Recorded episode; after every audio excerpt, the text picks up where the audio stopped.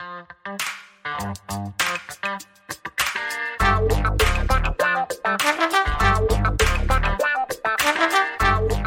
guys, welcome and thanks so much for tuning in to this edition of Let's Be Blunt with Montel. And I'm so excited to talk to the guest that I have today because my guest today has a family legacy of cannabis activism.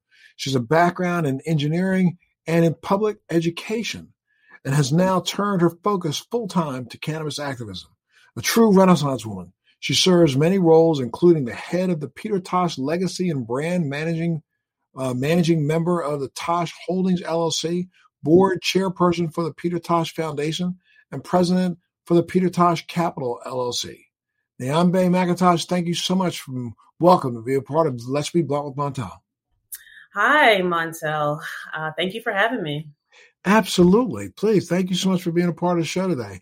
You know, um, I, I, think what I'd love to do is let's let's let's go back on a little journey down memory lane. I mean, you were your background is very interesting. You were born in Jamaica and you grew up in Boston. Is that correct? That is correct. My mom is from Boston, so she met my dad, fell in love, and then moved to Jamaica, where she had uh, my brother Jawara and I.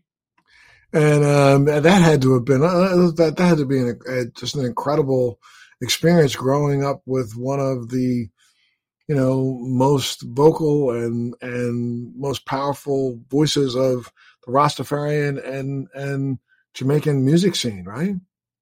Uh, the irony is that my father passed, you know, when I was really young. And so I really grew up with, you know, his stories and his music and his message, but um, unfortunately not his, his, you know, physical self. But um, yes, definitely been, been a journey. To say what is what are some of your early memories? I'm sorry, passed when you were very young, but I'm, I'm sure that uh, I said this way after his passing, I mean, his legacy is so strong what was that like for you? Uh, you know, it wasn't until I turned around um, 17 where I became a DJ and um, really started immersing myself in in the music. And uh, Equal Rights and Justice is really the song that kind of hit my spirit in a way that moved me, you know, and and um, I think that when you're when you're in it as a child, you don't necessarily realize it until you get older about, you know, what how powerful and the legacy really is. And it's not until like, you know, now that I'm 40, you know, throughout my 30s where I've definitely had a deep dive and immersed myself into just the history. Gotcha. I mean, now, but but be, before that, you you were a DJ at age 17, but then you decided to take the path of education. Let's talk a little bit about your career path. I mean, you've got a very, very interesting one. You got a degree in engineering. Yes, I went to school um, in Boston at Wentworth Institute of Technology. Um, I was just uh, tech savvy as a child, and um, thought that's what I wanted to do. I was like, okay, if you, you know, like taking things apart, I, I think you're supposed to be an engineer.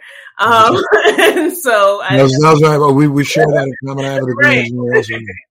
so went into engineering and, and, did that for some time, but I've always had a, a love and appreciation for, for young people and children. And so, um, I decided to do a career change and um, did an accelerated teaching program to get my master's in education. And then went back to teaching high school, grade school. What, what did what did you? Do? Yeah, I taught um, I taught high school special ed in math. Um, I wanted to teach really little uh, little young children, but um, the demand was in high school, had the highest turnover rates, and um, I wanted to go where the need was. Hmm. Yeah, I, I kind of remember myself also that my I thought the same thing as a child. I used to take everything apart. You, yep. you put it in front of me, I took it apart and put it back together and try to figure out why did I have this piece left over? Let me do right. it again. then, then you wouldn't have any pieces left over, and you couldn't figure out where the last screw was that you found out probably the floor. but yeah, absolutely. So now, uh, growing up though, this is a family that you know, with a with the legacy of a father who was an advocate and you know a staunch supporter of Rastafarian life and cannabis. Were you a cannabis enthusiast? Were you educated in cannabis in those years when you were younger? honestly, my dad was the the only education I I had from listening to songs like "Legalize It," where he goes through, you know, um, some of the medicinal benefits of being good for asthma, and, and, then in the song "Bush Doctor," he's talking about it being good for glaucoma, um, and that was really the only education I had growing up. Um, and then when I started to see cannabis legalized, um, you know, that's when I realized that he was spot on. He was well educated, but um, you know, way ahead of his time. Yes, definitely, definitely. As an educator, it was something that I I, I hid. I wasn't really um, outward an outward you know consumer of cannabis. I I didn't want to be have any influence on young people in that particular way, and so I, I did hide that until I switched careers. And and it was it you know and a lot of people may not be familiar with you know the story of your brother and and what happened, but was that the impetus for you changing over and saying we've got to do something about this? It was. Um, I. I, I actually um, it was uh 2013 when uh, Jawara, um, Peter's youngest son, was arrested for cannabis possession in New Jersey. It was actually Father's Day weekend, and um, New Jersey's this kind of uh, strange prison economy where, um, you know, they're they he, my brother didn't even have a hearing until like three months later. You know, I'm I'm from Massachusetts, and where where you know you get arrested, you have your hearing the next business day. Um, but we didn't really know what was going on for my brother's case for for three months, and so it wasn't until his hearing um, that we realized how serious the case was, and the prosecution had uh, offered a 20 year plea plea deal. And my brother, being a father of four, a follower of Rastafari, um, a musician, and an activist, um, that and had never had any you know encounter with the police at all. That definitely um, just blew you know our world and so he was able to make bail um, by the end of 2013 and had gone back and forth with pretrial motions for several years, being told that you know he needs to take the plea deal. It's it's the best offer that they're gonna that you're gonna get, and they'll keep lowering it by a few years, you know, down to 15 years and then down to 10. And eventually, uh, when it got down to five years, he was told that you know maybe you'll probably just do time served you know you probably end up in there for maybe six months tops and you know you probably should take the plea and we were torn between you know standing up for what we believe in. We recognize the plant as a sacrament. It's very much just a part of our lives. And um and even back then at that time around the country we already saw cannabis laws were starting to change. Exactly. Exactly. But on the other hand, uh, New Jersey definitely had some of the highest mass incarceration rates in the country. And uh, we were afraid that my brother would be made an example of if we went to trial. And so um, he decided to take the plea in 2016 and in 2017 um, that's wait, that's really that's really insane because i literally helped governor Corzine, I testified before the New Jersey legislation back, I think it was 20, 20, 2003, 2003, 2004. I testified before the New Jersey legislation and did that. They had already passed a cannabis law in the state of New Jersey that then Governor Christie did not put in place. So this was like, you know, what, 16 or 13 years later your brother's arrested. I, am I'm, I'm just I, am so shocked that I didn't know anything about that at the time. But go ahead. I'm sorry. Yeah, no, it's it's it's okay. I think that the context is is definitely important, you know. And so in 2017, he he turned himself in, um, and we all thought that this would be something that, okay, you'll go in there, you know, we'll we'll tough it out, and but it'll be something you put behind you. Um, a month later, uh, I get a frantic call from my mom, and she's crying. She's saying, um, "Niambi, there's a there's a surgeon on the phone. There's something about uh, Gamel. That's his middle name. That's what we called him." And um, the surgeon says, uh, "You know, I, I need to get." Um, authorization to perform a life saving medical procedure on your brother, your son. He's been attacked by an inmate. um, he suffered a traumatic brain injury. And so um, we immediately authorized the, the procedure and flew to um, Hackensack Medical Center, where um, initially when we got there, we were told that we couldn't even visit him. They said that he's a ward of the state. You need to call the, the prison, you need to call the jail, Bergen County Jail. And so, um, you know, we call the jail and they're like, well, normally we don't allow visitation, you know, and so this this is a well, we'll make an exception though. And honestly, I, I, I know that it's because of my father's name why that exception was made. Um, and so we got into the surgical ICU where he was. Um, he had a neck brace on. He had tubes down his throat. Half of his locks. Um, oh, so sorry.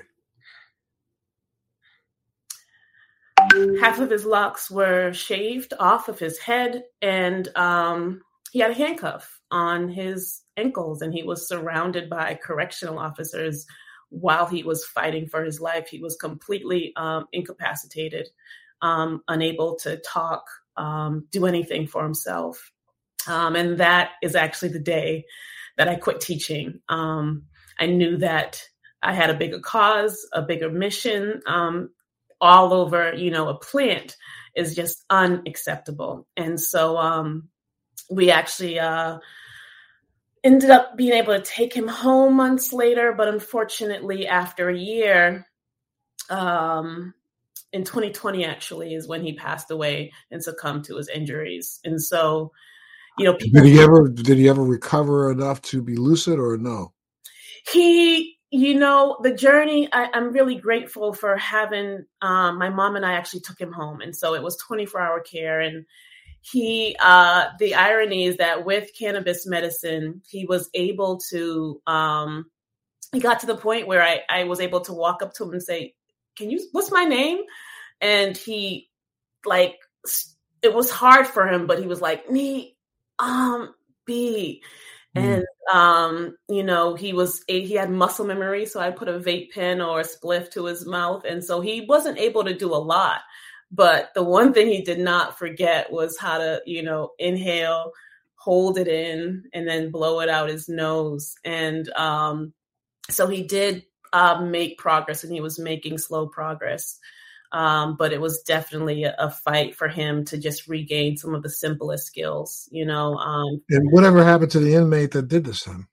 Uh, he was charged, and um, in twenty, but had turned into a murder charge, right? Because he actually did get upgraded to uh to to I want to say murder. I forget which degree of murder, right. but um, I make a point not to to follow something that I can't control. My energy right. was really on just being there for my brother and um and sharing his story. You know, I think that legalization is extremely imminent, you know. Prison is no place for for anyone. Like and my brother was had this the larger, you know, this larger big personality, larger than life spirit that um didn't belong. It didn't belong in our in our you know criminal justice in our failed prisons. Well, and especially because I think when when we when we really stop and and listen to and think about your brother's story, and maybe you ought to explain it to people who don't understand. Your brother was a Rastafarian, and as a Rastafarian, cannabis is part of a sacrament. It's part of a religious um, um, entitlement in a way, and you know, I think around the country, even when he was arrested, there have been exceptions made for cannabis as a religious sacrament. Um, explain a little bit of that to people so they understand what that means. Definitely. Um, and so the um, lifestyle of Rastafari, we don't like to necessarily call it a religion, but um, recognizes the plant as a sacrament. And there are um, verses within the Bible that talk about the holy herb um, and man, you know, an earlier being for for man. Um, and so we we recognize it to be a plant that allows us to connect with a higher power spiritually. And it's really a, a divine experience that when we consume it's and, and, honestly i feel like it's a universal experience. It's not just you know um, followers people that recognize or, or follow rastafari. Uh, consuming and having a spiritual experience where you're feeling good about yourself you're reasoning to, to with others to to elevate your mind your body your spirit is the way that we engage with the planet. And it's, and it's respected in that way.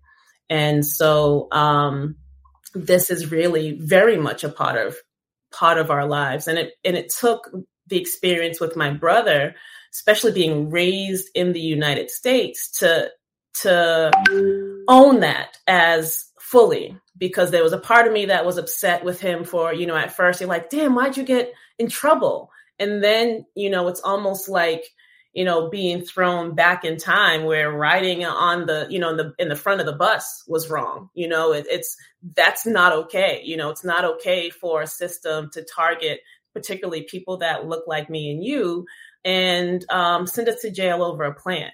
And so, and then that's anybody. That it's a plant that has only helped people. You know, you have your testimony, and I definitely have. Uh, it's helped me through just dealing with the trauma from my from my brother's experience, and and in so many ways. You know, from inspiration to creativity um, to ultimate healing. You know, mind, body, and spirit. Stay with us. We'll be right back. Do you want to know how to become a social media influencer, how to grow an online business, how to make money from your laptop and build a profitable online company? Well, I'm going to show you how in my podcast, Living the Red Life. I built a million dollar company at the age of 25, a $10 million company at the age of 30, and now I'm the A list celebrity marketer that speaks around the world on how to transform businesses and make them profitable using Facebook ads, marketing, social media. My name is Rudy Mawer, and I'm super pumped to bring you my podcast, Living the Red Life. I know this is going to become your new favorite podcast, and I'm going to show you how to grow a profitable online company step by step every single week. Absolutely. Well, you know, you you you transitioned over because of this event and started working for criminal justice and for justice reform and for advocating, you know, broader acceptance of cannabis and also ensuring that people who want to use it have you know efficacious access are you doing that specifically in new jersey or are you doing that nationwide? Talk to me a little bit about that. Yeah well in 2015 we started the peter tosh foundation. And um i knew that in you know carrying on my father's legacy we we i wanted to have a strong foundation literally and figuratively figuratively. But um you know once my brother um was attacked, uh, we launched Justice for Jawara, where we are geared at just bringing awareness to his story, um, to make sure that you know legal to, to have people understand, you know, that it's it's not just war on drugs; it's a war on families, it's a war on communities and on people, and it's eminent that the plant um, is fully legalized. Uh, no one should be incarcerated, and so through that initiative, we've partnered with um, Last Prisoner Project. We've also done some partnerships with Minorities for Medical Marijuana as well, and uh, the hopes to just bring awareness to um, you know the situation and the need for legalization. But now you said it twice. You know, you think that it's imminent, but do you really feel that it's imminent? Because I think that as many steps as we've taken forward, seems to be that we're taking several steps back. Um, when you look around the country at some of the attitudes about cannabis and the fact that we're we st- we're still living in a time where we have a nation where we have what 40 or no sorry it's 37 states in the district of columbia and all 37 of them do it differently. And we still have no ability to to uh, take products across state lines. I mean i just recently launched um i'm in the process of relaunching my branded products uh nationally. I have a cbd line that hopefully as soon as we finish some of our technical um, we, we cross some of our t- technical hurdles, we'll be back in the marketplace because I tell you again, states have made this such a daunting process, even when it comes to just selling CBD, even though we have the the farm bill that allowed CBD to be sold, CBD is having such strange restrictions around the country just from a labeling standpoint. So, you know, you end up selling a product that has to make sure that it adheres to the lab, the stringent labor labeling laws of every single state. Yep. And then, you know, you have THC products that can't cross straight state lines. So now I've just relaunched a brand new THC line in the state of Massachusetts, which is doing extremely well, but I couldn't sell that in New Jersey or sell that in Florida where I live because I have to find a new manufacturer in each individual state to make that product available to, to, to patients and consumers and people who are just trying to deal with life. So, I mean, um, you say, and, I, and, I'm, and I'm not saying this in a, you know, challenging way, but you say that you think that it's imminent. I'm going to ask you, what does imminent mean? Do you think in the next five to 10 years? I'm saying the need. The need is imminent. Oh, the, the need is immediate. I, oh, I got is, you. Yes, the Okay, need okay. is imminent. It's time to legalize it right away. And and the hurdles that you speak of is is only hurting uh, people that that need the plant. You know, it's hurting families. It's it's continuing to to have people incarcerated. People don't have access to medicine. The the complications of of the legal in of the legal industry with you know labeling. I've I've definitely dealt with some of those myself as we um, continue to work on um, establishing our brand. Uh, but it's it's you know I it's it's now is the time you know um, Yeah, I, I, I understand what you mean now. You're absolutely right. I believe I, I agree with you 100. percent Now is the time, but do you are you are you? I'm I'm not a pessimist, and I will tell Right. you that I Yeah. am not a pessimist, but I truly believe that you know for several reasons. A couple of them is this industry itself. You know, the industry is can be its worst nightmare. We can be our our worst enemy. You know, where we have you know people around the country trying to sell THC eight and THCO and all these derivatives that are just being created for no other reason than to be able to bring the DEA down on our head.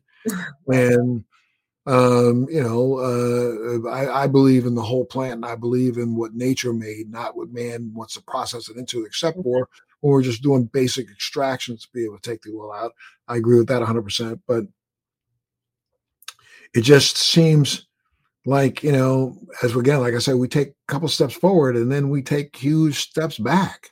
Yeah, I, I think that, you know, one of the problems is just the ignorance, you know, and that's why education is extremely important because the people that are here making the decisions around the regulations and around um, some of the rules, it's it's people that don't understand um, the plant and holistically. And so you have certain places where they were trying to put, you know, THC caps. And, you know, I, I've actually listened to an interview with you. Um, particularly where you mentioned that how you know the the dosage that you need you know to be at balance and I, i'm thinking you know there are so many people that are like you that that need high doses of thc so we're in this place where on one hand we i i, I want to to be optimistic and recognize the steps that we continue to make you know where we see medicinal um um, cannabis legalized and, and the slow progress of things. And then on the other hand, um,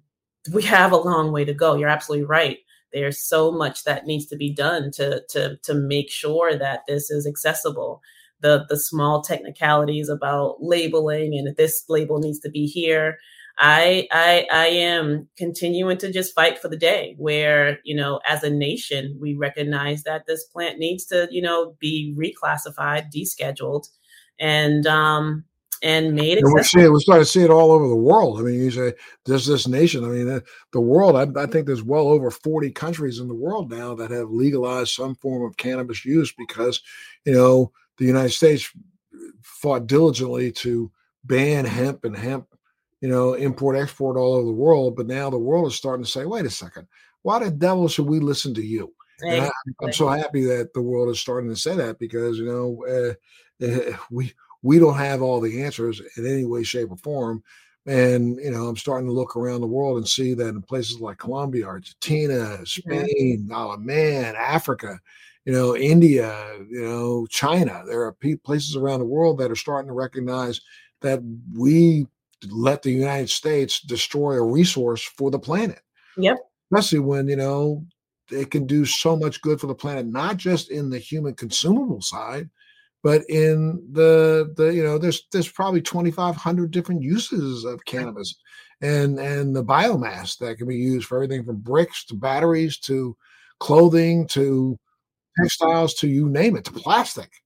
And you know it just seems like we are i just don't understand and maybe you can help me figure it out. I know that some of it's ignorance you nailed it.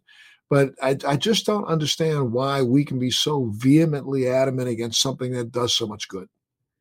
I mean, it, started with the the propaganda from the beginning, and so I, I do see that most people are starting to to recognize the benefits of the plant. But at this point, it's it's all political, you know, and and now we end up playing a political game with people's lives. Um, most of America wants some form of legalized cannabis in in their state. I think most recently, most recently, the numbers are as high as about 92% of people agree with medical cannabis as being a viable option for people. And I think the total the, the numbers are in the high 60s now, maybe low 70% of the nation just agrees that we should just may may as well not decriminalize, but go ahead and legalize because you know we know for a fact in the history of mankind there's not been one death from cannabis. Exactly. Not one not not one yet we have pharmaceutical companies that are able to to kill people on a daily basis through overdose and um, all types of, of and do so and get away with it. That's the part about that just throw blows my mind. I mean, yeah. you still look at the you know at at the opioid addiction uh, crisis in the world perpetrated by you know one family mm-hmm. and you know, even recently that they've changed the laws a little bit to allow the family to be sued. Uh, they can't be sued, I think, individually. The corporation can be sued, but they can't be sued right. individually. And they're the ones who made the decision. Yep, yep, yep. It's definitely.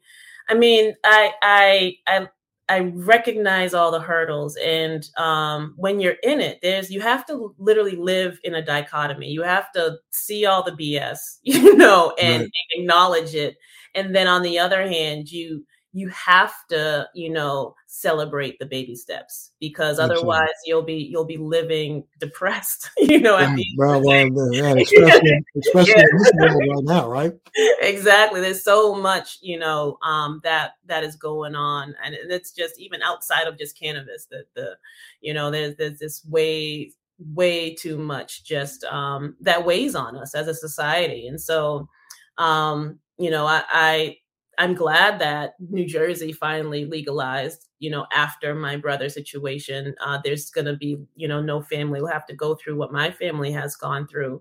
Um, but it still does. It's bittersweet. It still does hurt that my brother isn't here, you know? And yeah, so, you know, I mean, are they not still arresting people in New Jersey for my, my cannabis violations? The numbers always continue to, to drop, but um, unfortunately, the regulations often have these fine lines that still allow you know police officers to to target people. And so um i don't think until it's fully legal and descheduled and and you know that's when we can at least have viable banking options. We can have a, a more open market so that people can get loans and black and brown folks can can enter in in, in a way that is you know more sustainable being able so we to can participate. yeah right. Intern yeah just we can i mean so, yeah, yeah it's it's it's crazy out there that the uh, you know there's so many minefield. I mean, the minefield is so huge, and the walls have been put up to stop our participation, even though it's been our participation that's actually made this possible for others which yes. is really so ridiculous. Yeah, I speak you know, about you, the, the, the, legacy, you know, the legacy uh, growers and farmers that, that are that should have the right to participate. Um, you know, without it being, you know, a million hurdles and a million dollars, you know, for you to to enter into the market. I would love to see an open market where mm-hmm. we as consumers have the right to choose who we want to buy from we can we can buy from a microbrewery we can buy from a family owned farm. Why can't we buy cannabis from a family owned you know growing business? I you know i've spoken in jamaica several times and even in jamaica um, there was an issue of you know uh, allowing the legacy growers to participate yeah. in this business that you know all these companies outside of jamaica bounced on the ground put a lot of money in there and said no no no we want to take this over from canada to germany and other places. And you know the legacy grower in Jamaica doesn't even have a chance to participate. Exactly, exactly. The the the hurdles are are monumental, and so you know I I um I see a lot of people act, you know, advocating to to make it more accessible, and, and I and I know that um, you know organizations like Minorities for Medical Marijuana, Last Prisoner Project are on the front lines, you know, lobbying to to make sure that certain language is is in certain laws as certain states transition. But it's it's definitely a, a lot of work. And it's an uphill battle. You're absolutely right. Now, you you had started talking about you started saying something about you know the Peter Tosh Foundation, but I, I kind of cut you off, and I'm sorry I did so because I want to let's go back and let's talk a little bit more about the foundation and what's what its main objectives are. What are you working on through the foundation? Tell me a little bit about that.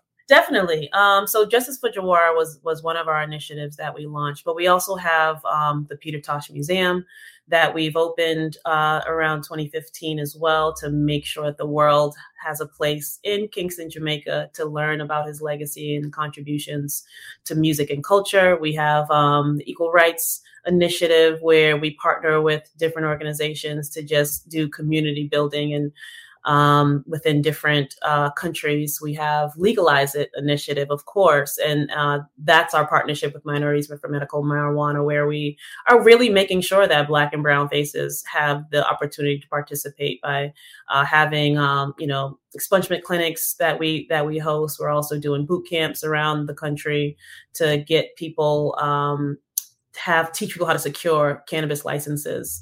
Uh, and then we have Can't Blame the Youth. I, have always had a passion for young people. And so that initiative really allows um, young people to, to learn about the message and the music of my dad and, um, you know, and, and, and um, be enlightened, you know, hoping to create the next revolutionary thinkers of tomorrow. And so it's, um, expansive, but we continue to, um, you know, do what uh, ultimately my father would would want to be done with with his music and his message.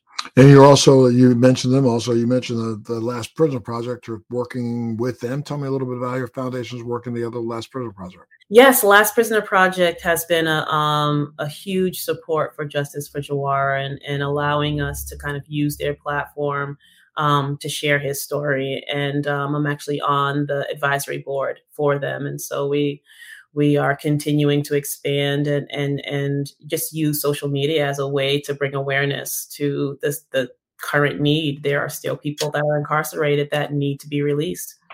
Thousands of people who are incarcerated that need to be released. Mm-hmm. People, I don't think people understand how how, how broad the numbers are. That uh, for people who have absolutely nonviolent, yep. small cannabis violations or spending 10 15 20 years in prison. But i've often said people don't recognize the fact that why is that happening? Well because it's you know go back to 1937 these laws were created just so that we could have a new enslavement tool.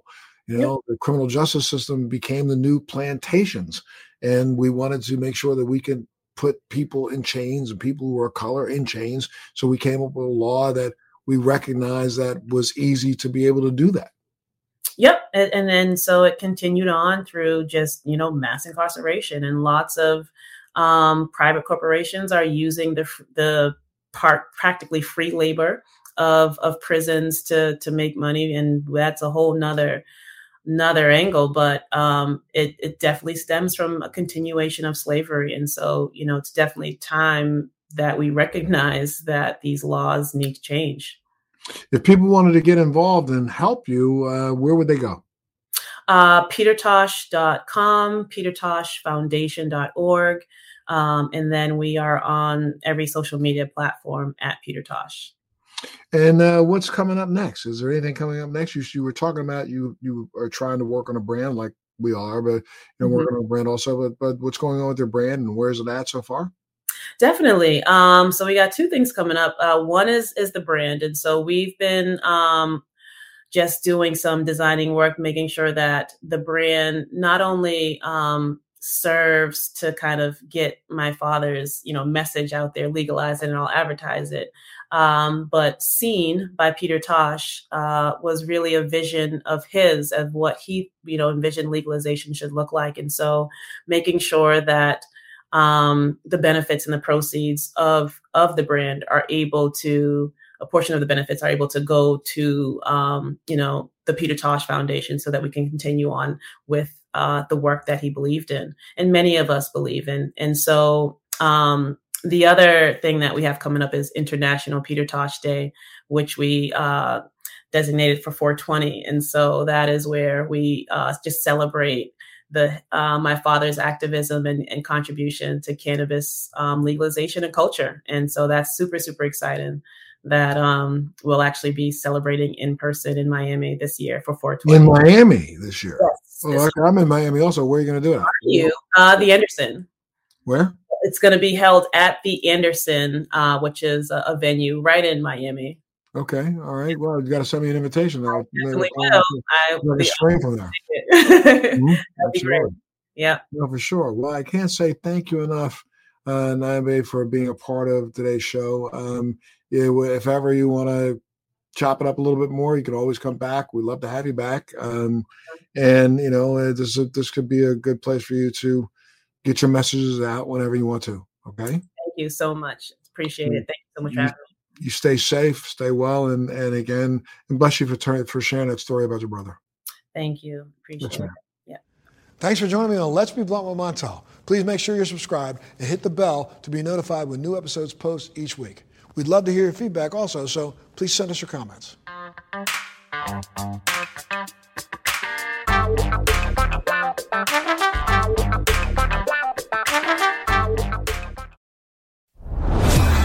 Are you dealing with best life burnout, constantly striving for more, and quite frankly, over it? Maybe you just want more joy, peace, and laughter in your life now. Well, then let's go. Welcome to your new favorite podcast, Hot Happy Mess, hosted by me, your girl, Zuri Hall. We are celebrating our magic in the middle of life's messes. Don't miss new episodes every Wednesday. Listen to the Hot Happy Mess podcast on the iHeartRadio app, on Apple Podcasts, or wherever you get your podcasts. Thanks for listening to today's show. To check out more great cannabis podcasts, go to podconnects.com. Here's a preview of one of our other shows. I'm Larry Mishkin, and I'd like to invite you to join Rob Hunt and me on our weekly podcast, The Deadhead Cannabis Show. Each week, we explore the latest cannabis and jam band news and reminisce with other deadheads and jam band lovers about the great musical acts that we've seen and heard. Check out a new episode every Monday.